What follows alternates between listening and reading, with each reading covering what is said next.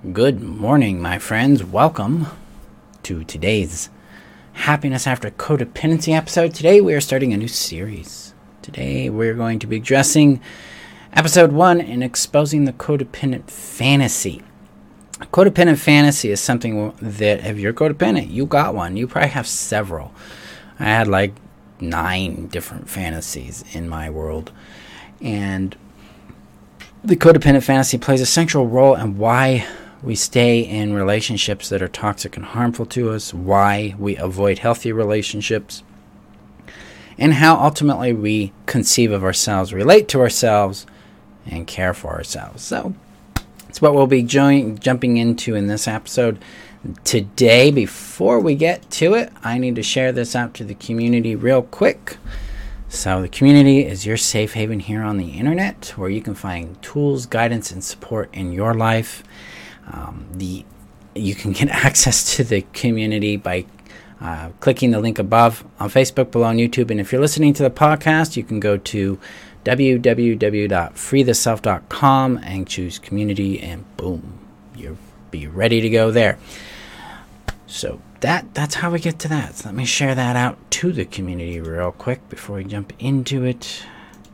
Let me know how you're doing in the comments below. Today's kind of a big day because we've got uh, class one of the Know Yourself strategy starting here in about oh 40-ish minutes. So yeah, I'm kind of a little bit flustered, so I apologize if I f- seem distracted a little bit. All right.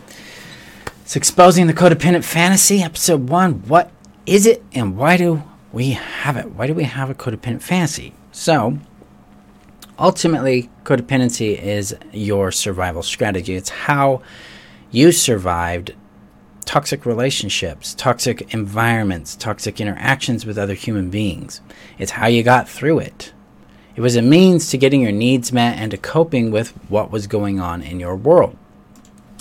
It's essential to understand that because codependency is not an identity, it's not a disease, it's not a, a um, it's not a flaw in who you are. It's not something that you have to live with. It's something that you grow out of. And by growing out of codependency, you're actually growing into something else. I call that something else yourself. You grow into who you are. You no longer need codependency because you're building relationships that work for you. You're honoring and respecting who you are, your values, your uh, boundaries, your priorities in your world, and you're ultimately connecting with yourself and with other people. I'm going to move the yogurt thing. Um, eh, in your world in a healthy way that gets your needs and wants met and allows you to be who you are. It's really the crux of healing from codependency is coming to know, love, and live who you are. Well, inside codependency, inside of this coping strategy, when we don't think we can escape the environment, when we don't have the capability to do it or the capacity or the resources to do it, especially if you were like me and grew up in an environment, in a home, in a culture that was narcissistic, that was unhealthy and unavailable, you you create a fantasy. You create a fantasy that helps you cope with what's going on. It gives you hope that something will be different down the road. It a fantasy that in a way comforts the pain that you've been living through. In a way that it gives you space to find ways to deal with the pain. See, the, the, the codependent fantasy is really engineered around helping comfort and care for yourself in toleration of something that's abusive and toxic that you believe or you just don't have the capacity or resources to escape. So it's there to assist us while in it. But ultimately, the codependent fantasy is destructive, especially when we gain the capacity to leave toxic systems. It becomes a serious problem in leaving them because part of the codependent fantasy is what's what I call undue tolerance. We tolerate the abuse. We tolerate it because we hope that things will change. And so that's where we get into the anatomy of the fantasy. Because fantasies themselves are constructed on a hope that things will change if, one, you're different, you do something different, you change something about yourself, you're ideal, you're perfect for them, they'll stop doing what they're doing. Two, a hope that they'll change when they realize that they're hurting you because you assume that they care about your well being because you care about their well being. You project your goodness, your well meaning, your warmth onto them rather than observing what their patterns of behavior are telling you and then making decisions based on that. Number three, we have a an unmet and incomplete sense of self in codependency. And so there's a fantasy that begins to emerge in this where we believe that their love and their approval, their valuing of us will complete us. That they hold the key to our own self worth, that they're the authority over who we are and what our intrinsic value is. Very serious enmeshment of self there because ultimately leaving means I don't have a self, I don't have an identity. Who am I without this person? I'm not worth anything. My wor- life isn't worth anything. I need someone in my life so that I feel complete, so that I feel whole, so that I feel like I have purpose and value in the world. That's a big, big fantasy. It's a huge hook in it. And this helps us compensate and tolerate the abuse that's going on in the and the abuse and neglect because uh, the, the, these kind of uh, toxic relationships always come with both. We're being abused for having wants, needs, feelings, having existence, taking up space, doing something or not doing something. We're also neglected in our needs and our wants and our feelings and our identity and our safety and our well being and our need for play, connection, affection, time, attention, care, being valued, being protected. Our 10 core needs what I call those. So we're wrestling with this. And our fantasies give us hope, you know, that maybe something will be different this time. Because part of us, we love this person. We don't want to lose this relationship or this person. We care about them. Problem is, is to love them costs us our well-being. But we think that that's noble. It's in one of those other uh, fantasies of martyrdom if I, I, I'm being noble and loving and caring by sacrificing myself for them. That isn't noble, loving, and caring to you, and it doesn't work for them. If they're narcissistic, it's fantastic source of supply for them. If they're emotionally unavailable, they're emotionally immature, it's annoying. They're like, "Why are you here? Why, you know?"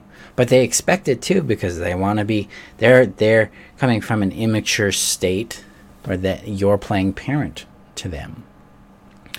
So this codependent fantasy, I mean, it kept us alive in situations we didn't have the capacity to leave. But when we start to gain power, the ability to take care of ourselves, the ability to leave, even though we might feel powerless or helpless in it, we still have an option there.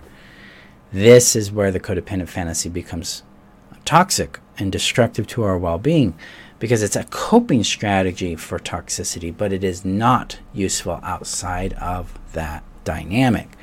Codependency, codependent fantasies tend to create relationships that sabotage themselves, and we're trying to build connection with other human beings because we come in with the expectation of them being a certain way so they can line up with the fantasy we have about them, and then we uh, get upset disappointed and confused and frustrated when they don't line up that way. It's one way that codependent fantasy interferes with our ability of getting to know someone for who they are rather than who we want them to be so we can feel a certain way. That's an enmeshment component there. Second way the codependent fantasy really interferes with our well being and happiness is it dictates that we need someone else in order to be valid as a person. That person's love makes us lovable. That person's validation makes us valid and real. That person's approval makes us safe. Things like that. This external orientation to other people uh, for these attributes that are intrinsically ours to manage, to nurture, to know, and to, to care for leads us to trying to control people. It leads us to avoiding relationships. It sabotages our ability to have real connection that's safe and secure. It leads to attachment disruption. It leads to a lot of pain. It leads to a lot of fear. We're not able to build real dynamic, flexible intimacy with other people because we need them to complete us in that way. Ultimately, our value, our personality, our identity, our wholeness and safety are our responsibility and no one else's. One of the big leaps into knowing, loving, and living who we are is taking ownership of our sovereignty, coming into our own responsibility to ourselves, becoming accountable to ourselves for who we choose to be and how we show up in the world. Essential that we do that in order for us to feel safe, to actually have safety, to feel it and to be safe, because it takes both, and then to ultimately be who we are so we can go out and create relationships with other people based on who we are and who they are rather than on the transactional benefits that we provide for each other. So Deborah says, Every time I break my sobriety, I discover nothing has or will change. It's a little bewildering. Yeah. Yeah, it's we, we have to come into confronting the codependent fantasy of, you know, they will change. It's none of our business what they do. It's none of our business who they choose to be. Our business is understanding the impact that they have on our world and whether or not that aligns with what we want. We have to become, uh, we have to take responsibility for who we allow into our world. And we have to take responsibility for acknowledging the impact that it's having on us and then make decisions and actions based on that impact, not based on what we hope will be. And this really comes down to respecting the person for who they choose to be. Respect doesn't mean that you agree with who they are. It means that you acknowledge that they are being the way they are. And that's it. There's nothing else. We have to start targeting that toxic hope we have that they'll change and start uh, connecting to sober reality that this is the way they are and I need to deal with my grief. I need to confront this and address it in a kind and compassionate but accountable way so that we can internalize that this person is the way they are and not who we want them to be. So that's what it is about codependency. The Codependency fantasy, what it is, it's our survival strategy. It's how we coped with the lack of getting needs and wants met in our world. Why do we have it? So again, we can we can survive till we can escape and move into the world and start developing a more healthy sense of self and healthy skills and experiences in relating with others. That's why we have the codependent fantasy.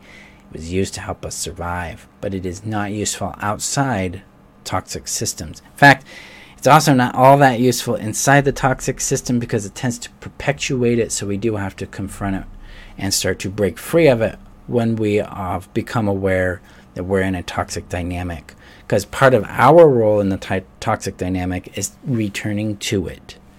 And we do that because of the fawn response, because of our trauma bond and chemical addictions we have to the individuals.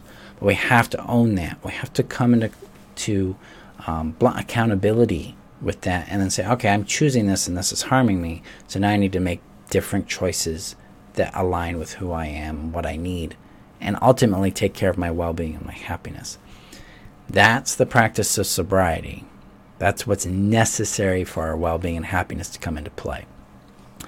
So that's today's episode, my friends. Go out there, be gentle with yourselves, explore the fantasies you carry about others.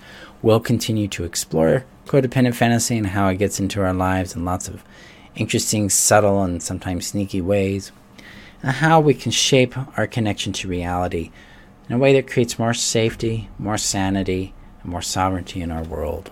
So that's what we'll be doing. Appreciate you. Remember that you're worth knowing, loving, and keeping. Go gently, and I will see you guys in our next episode. Bye bye.